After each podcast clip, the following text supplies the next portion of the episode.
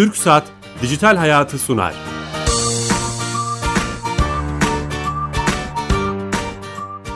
Merhaba, Kenan Bölükbaş ve Ali Fuat Gülmez'in yapımcılığını, Sedat Karabel'in teknik yönetmenliğini, Bilal Eren'in danışmanlığını yaptığı teknoloji ve sosyal medya programı Dijital Hayat başlıyor.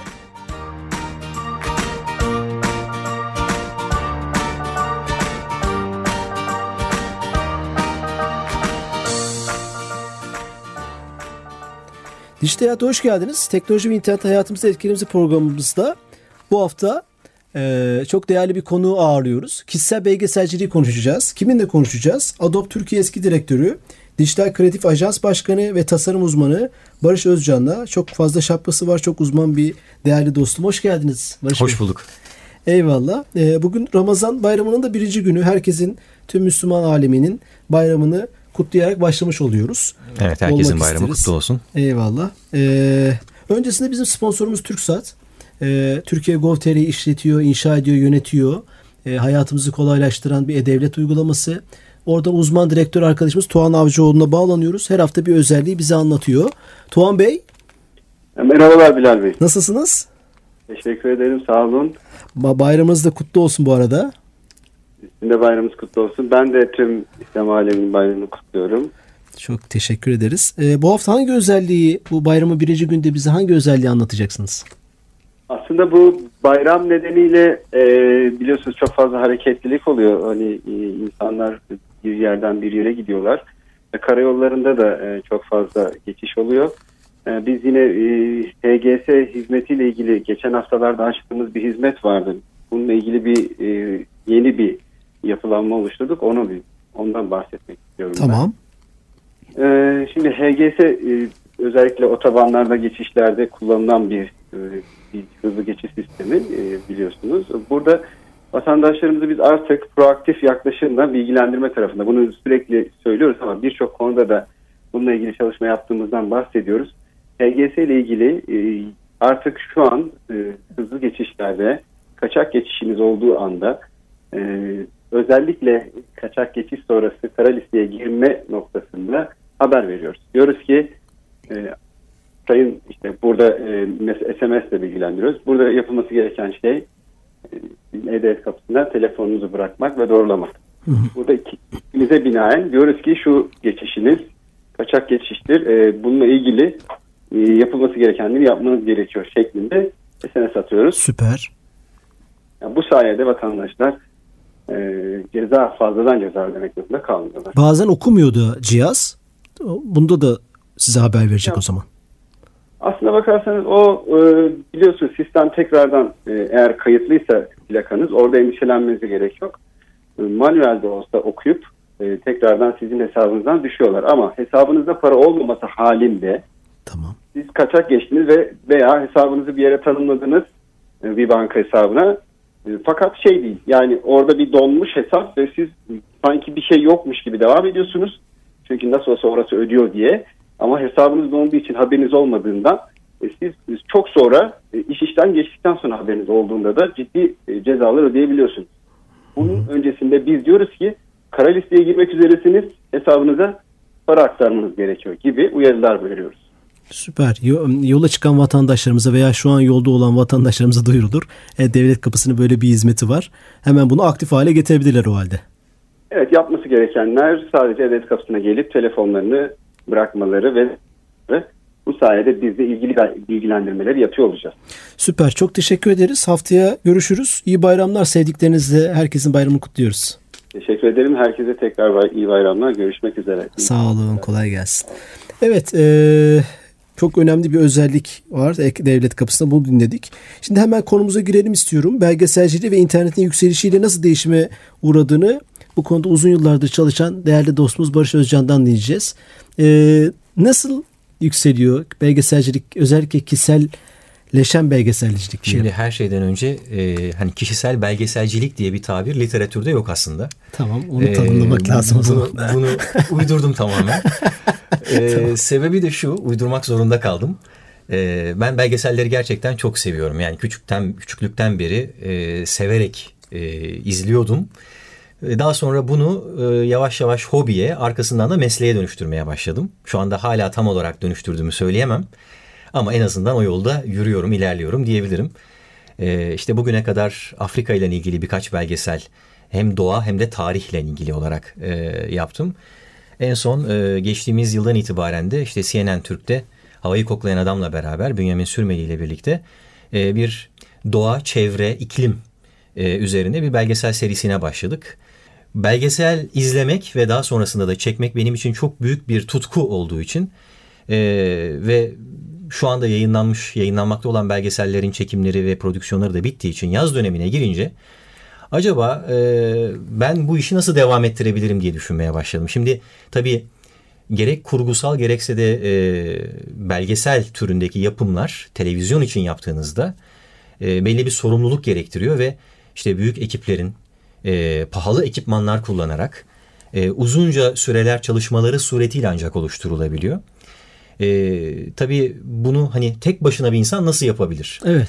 Şimdi internetin bence teknolojinin hayatımıza yaptığı en olumlu katkılardan, e, etkilerden bir tanesi özellikle dağıtım platformlarının e, bizim emrimize amade olarak sunulmuş olması.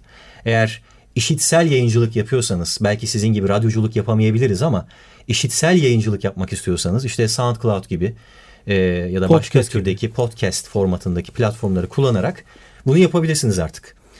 E, belki herkes kişisel televizyonculuk yapamaz ama başta YouTube olmak üzere video yayınlayan platformları kullanarak kişisel televizyonculuk yapabilir. Dolayısıyla Periskop ben de, var değil mi şimdi sözünüzü kestim. Ya da canlı yayın yapmak istiyorsa periskop kullanabilir.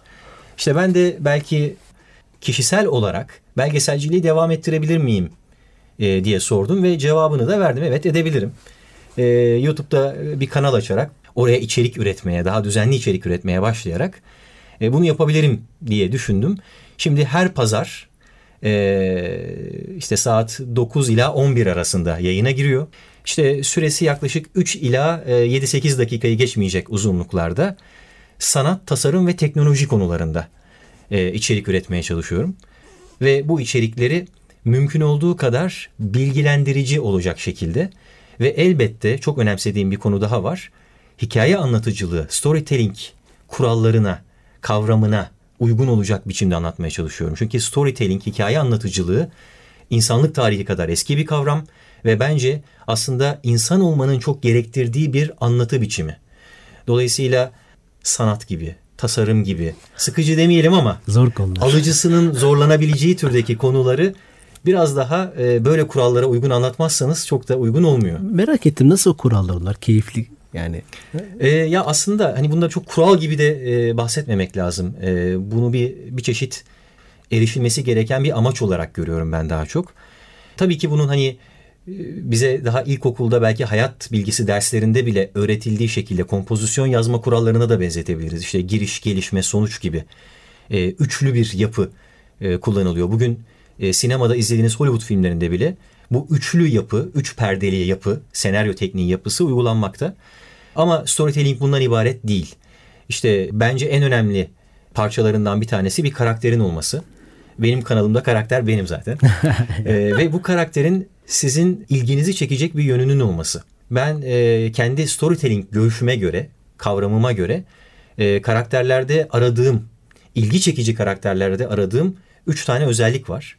Bunlardan bir tanesi biricik olmak, unik olmak. Hmm. E, aslında hani yaratılış şeklimiz itibariyle hepimiz öyleyiz. Evet. Ee, işte retinamızdan tutun da işte parmak izlerimize kadar her şeyimiz gelmiş geçmiş tüm insanlarda farklı. Ama nedense bir şeyleri üretirken o kadar da farklı olmuyoruz, olamıyoruz. Ee, sürekli birilerini taklit etmeye, e, başka bir şeylere öykünmeye çalışıyoruz. Oysa kendi içimizdeki o farklılığı fark edip bu biricikliğimizi yansıtmaya çalışırsak o zaman işte storytelling kavramına uygun bir karakteri ortaya koymuş oluyorsunuz. Birinci önemsediğim Önemli. şey karakterdeki bu biriciklik kavramı. İkincisi bir tutkuya sahip olması. Yani bir amacının olması, bir hedefinin olması, o hedefe doğru yönelmiş olması. İşte ve buna mümkünse tutkuyla yönelmiş olması gerekiyor. E, ben e, acizane işte dediğim gibi sanat, e, tasarım ve teknoloji konularında kendime bir hedef olarak koydum ve oraya yönelmiş durumdayım. Tutkuyla oraya doğru ilerliyorum. Üçüncüsü de karakterin kompleks olması. karmaşık bir yapıya sahip olması. Yine aynı şekilde YouTube kanalımı izleyenler zaten bu karmaşıklığı hissedeceklerdir. Eğer bu üç karakter özelliğini bir araya getiriyorsanız insanların ilgi duyacağı bir hikaye kendiliğinden ortaya çıkmaya başlıyor. Daha sonrasında işte e, karakterin önüne engel konulur. Bu engeli aşmak için mücadele eder ve bu mücadelenin sonunda da bir katarsis, bir doruk noktası yaşandıktan sonra hikaye çözüme, doyuma kavuşur ve böylece insanların izlemek isteyeceği bir içerik ortaya koymuş olursunuz. Bu da bir belgesel olmuş olur aslında. Bu da e, şimdi belgeselde gerçek hayattan aslında bu tür belgeleri e, arayıp da size bir hikaye formunda ortaya koyduğu için ben buna kişisel belgeselcilik adını verdim. Dediğim gibi literatürde Yeni böyle bir, bir şey yok. Ee, ama sanki uydu gibi. Kişisel çünkü hmm. karakteri benim. E, belgeselcilik çünkü dediğim gibi belgeselcilikteki gibi e, gerçek hayattaki bir takım şeylerin peşine düşüyorum. Ve bunları e, tabii belli parantezlerim var. Sanat, tasarım ve teknoloji parantezlerim var. Burayla ilgili bulduğum belgeleri kendime göre bir hikaye anlatımı formunda e, izleyenlerle paylaşmaya çalışıyorum. O yüzden kişisel belgeselcilik. Ve internet olmasaydı, teknoloji olmasaydı ne ben e, bunu yapabilecek işte video kayıt ya da ses kayıt cihazlarına erişebilirdim. İnternet ve teknoloji daha yaygınlaştırdı. Akıllı telefonumuzda Artık hemen hemen hepimizin cebinde olan akıllı telefonlarla sizin dediğiniz gibi e, insanlar video çekebiliyorlar, ses kaydedebiliyorlar. Yani bir şeyleri belgeleyebiliyorlar.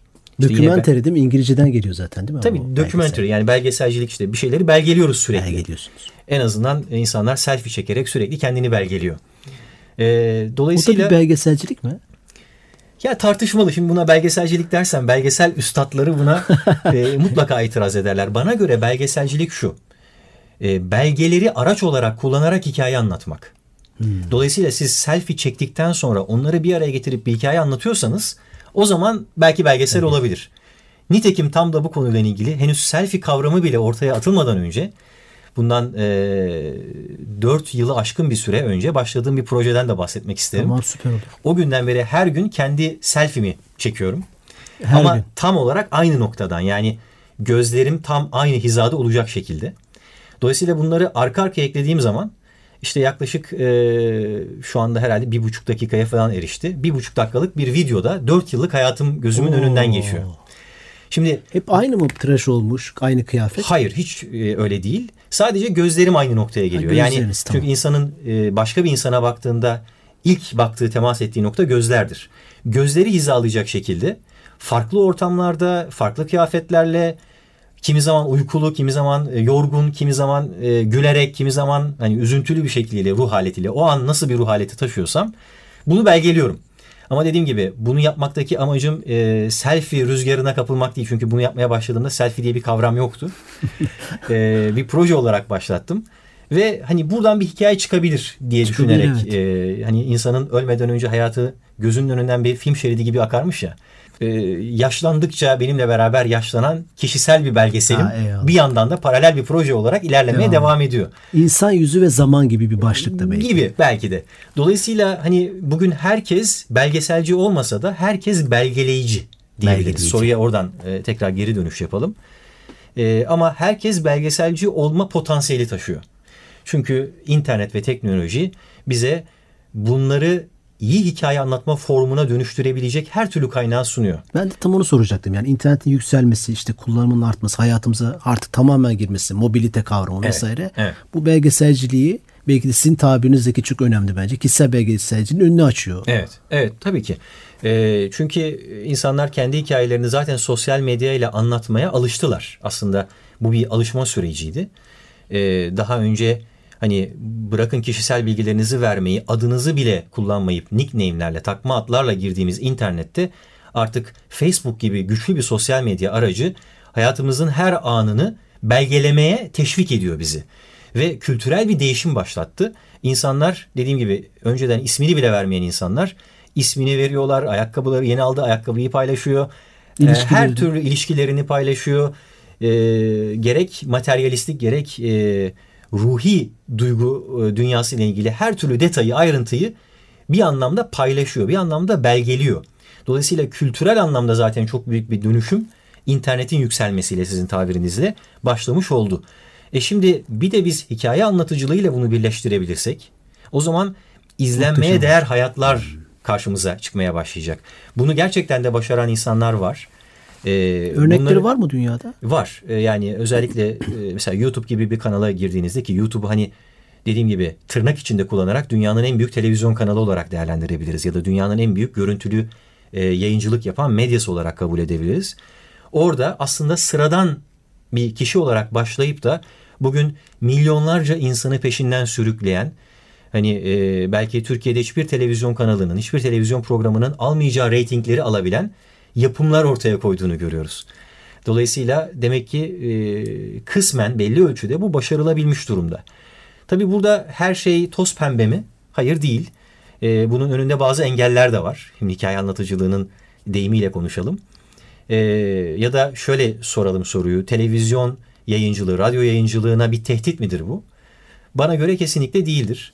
Biraz önce sizin yayınınızdan önce de e, yönetmen ve yapımcı arkadaşlarla e, bunu konuştuk biraz. Yani bence radyoculuk ya da televizyonculuk hala e, Başlatma. Ö, özel bir görevle e, bizim hayatımızın içinde yerlerini koruyorlar. İşte radyo belki hani eskiden olduğu kadar çok dinlenilmiyor ama e, aynı anda başka bir işi yaptığınız zaman radyo dinlemekten başka şansınız yok. E, yani araba kullanırken kimseye evet. televizyon izlete, izletemezsiniz. İzlememesini tavsiye edemezsiniz. radyo dinlemekten başka Bazı yerlerde evet radyo çok e, yapma dinlemek gerekiyor. E, aynı şekilde televizyonun etki gücü, hani kitleler üzerindeki e, etki gücünü de e, henüz en azından e, yatsıyamayız. Çok önemli bir güce sahip. Ama dediğim gibi e, en azından kişisellik ve erişilebilir olması açısından internet çok önemli bir rol üstlenmiş durumda ve kim bilir belki de hani yakın gelecekte e, televizyonu da radyoda olduğu gibi sadece belli zamanlarda izlenilen bir forma sokabilir. Çünkü her geçen gün izleyicilerin gözleri e, daha çok internet üzerinde vakit harcıyor. Daha fazla işte YouTube gibi internet üzerindeki kanallarda vakit geçirmeye başlıyor. Ben e, bu eğilimi, bu yönelişi oradaki yine kişiselliğe bağlamaya e, bağlamayı uygun görüyorum. Orada daha kişisel bir iletişim şekli olduğunu düşünüyor. Daha interaktif, karşılıklı etkileşim daha güçlü.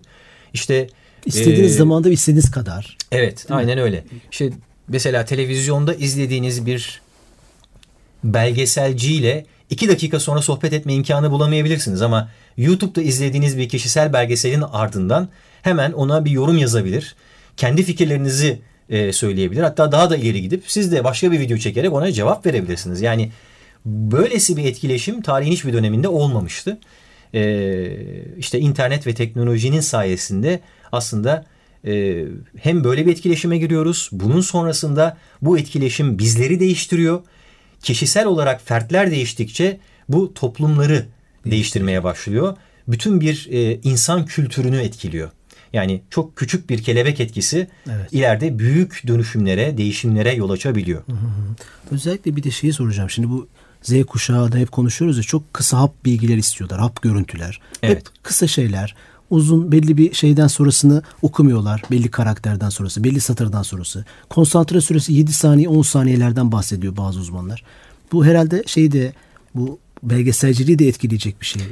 Şüphesiz yani işte bizim CNN Türk'te yayınlanan belgeselimiz 30 dakika her bir bölümü. Ee, ben şimdi 30 dakikalık bir video çekersem insanlar genelde işte 2-3 dakikadan sonra bundan ayrılabilirler. Ben yalnız burada çok e, biraz tırnak içinde bir e, o söylediğiniz şeye bir itirazda bulunmak Lütfen. istiyorum. Evet öyle bir algı var insanların e, işte daha kısa daha hızlı tüketiciler olduğu yolunda. Bence bu da yavaş yavaş değişecek. Şu anda bu algı doğru gerçek yani insanların gerçekten de işte Z kuşağının e, algı süresinin çok düşük olduğunu söyleyebiliriz. Ama dedim ya her şeyi bir dönüşüm içinde diye. Bence bu da yavaş yavaş değişiyor. Mesela e, evet insanlar çok fazla okumuyorlar diyoruz. Fiziksel anlamda kitapları okumuyor olabilirler ama internetteki okuma sürelerinin uzadığını gözlemliyor e, analistler. E, ve mesela long form adı verilen uzun makaleler hiç olmadığı kadar önem kazandı. Hmm. Mesela internette benim takip ettiğim Medium.com diye bir web sitesi var ve bu web sitesinde e, aslında Twitter'ı geliştiren insanlar çalışıyor. Yani kurucuları Twitter'da çalışmış olan insanlar. Şimdi Twitter'la hayatımıza 140 karakterlik çok kısa iletişim şeklini sokan aynı insanlar Bu kez medium.com'da e, daha uzun tüketilen, okunan içeriklerin üretilmesini teşvik ediyorlar ve onların e, verdikleri istatistiklere göre web sitesinde en çok 7 ila 10 dakika uzunluğunda okunan makaleler tercih, e, tercih ediliyor, popüler oluyor.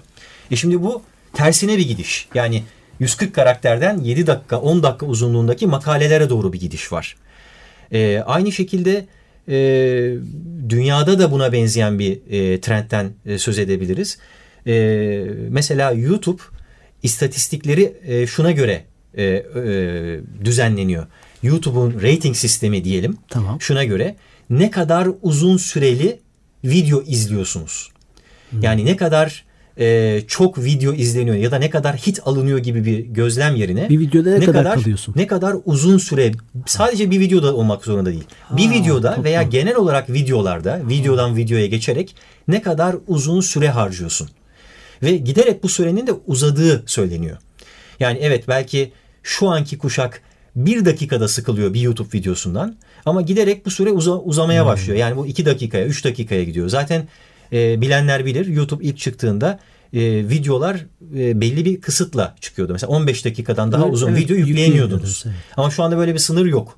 Artık daha uzun videolar yüklenebiliyor. Nitekim şu anda 10 saat, 15 saat uzunluğunda videolar da var YouTube'da. Var. E, e, demek ki bunun izleyicisi hmm. de var. Bunun da alıcısı var. Ve zaman içerisinde eğer siz bunları koyarsanız e, bunların alıcısının da olduğunu fark ediyorsunuz. Veya insanlar yavaş yavaş kendi e, alışkanlıklarına bu yeni şeyleri de eklemeye başlıyorlar. Evriliyorlar, dönüşüyorlar bir anlamda.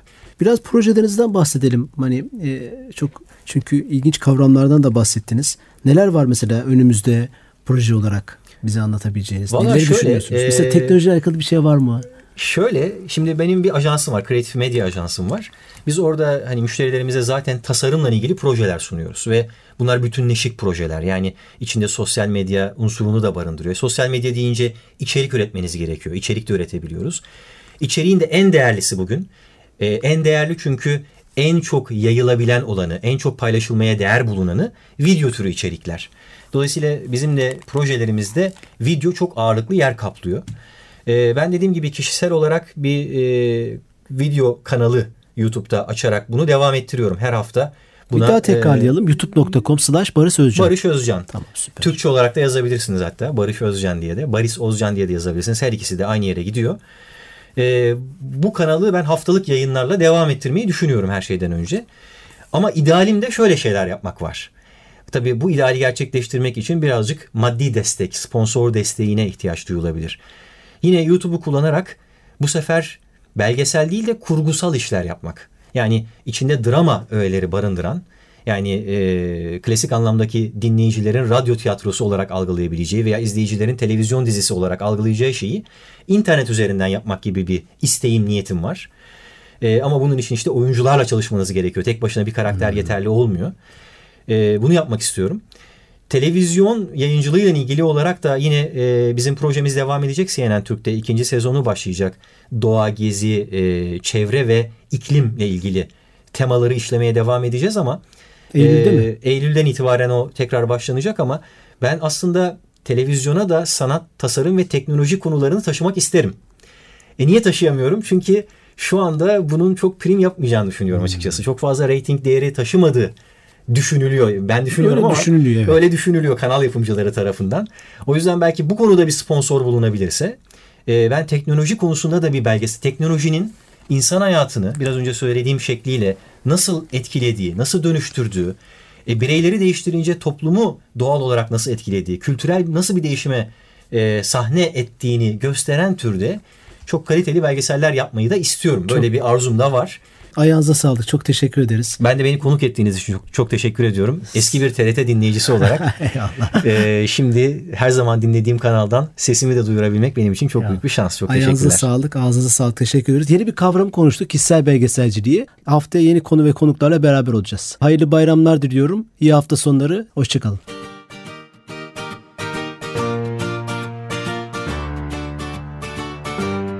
Türk Saat Dijital Hayatı sondu.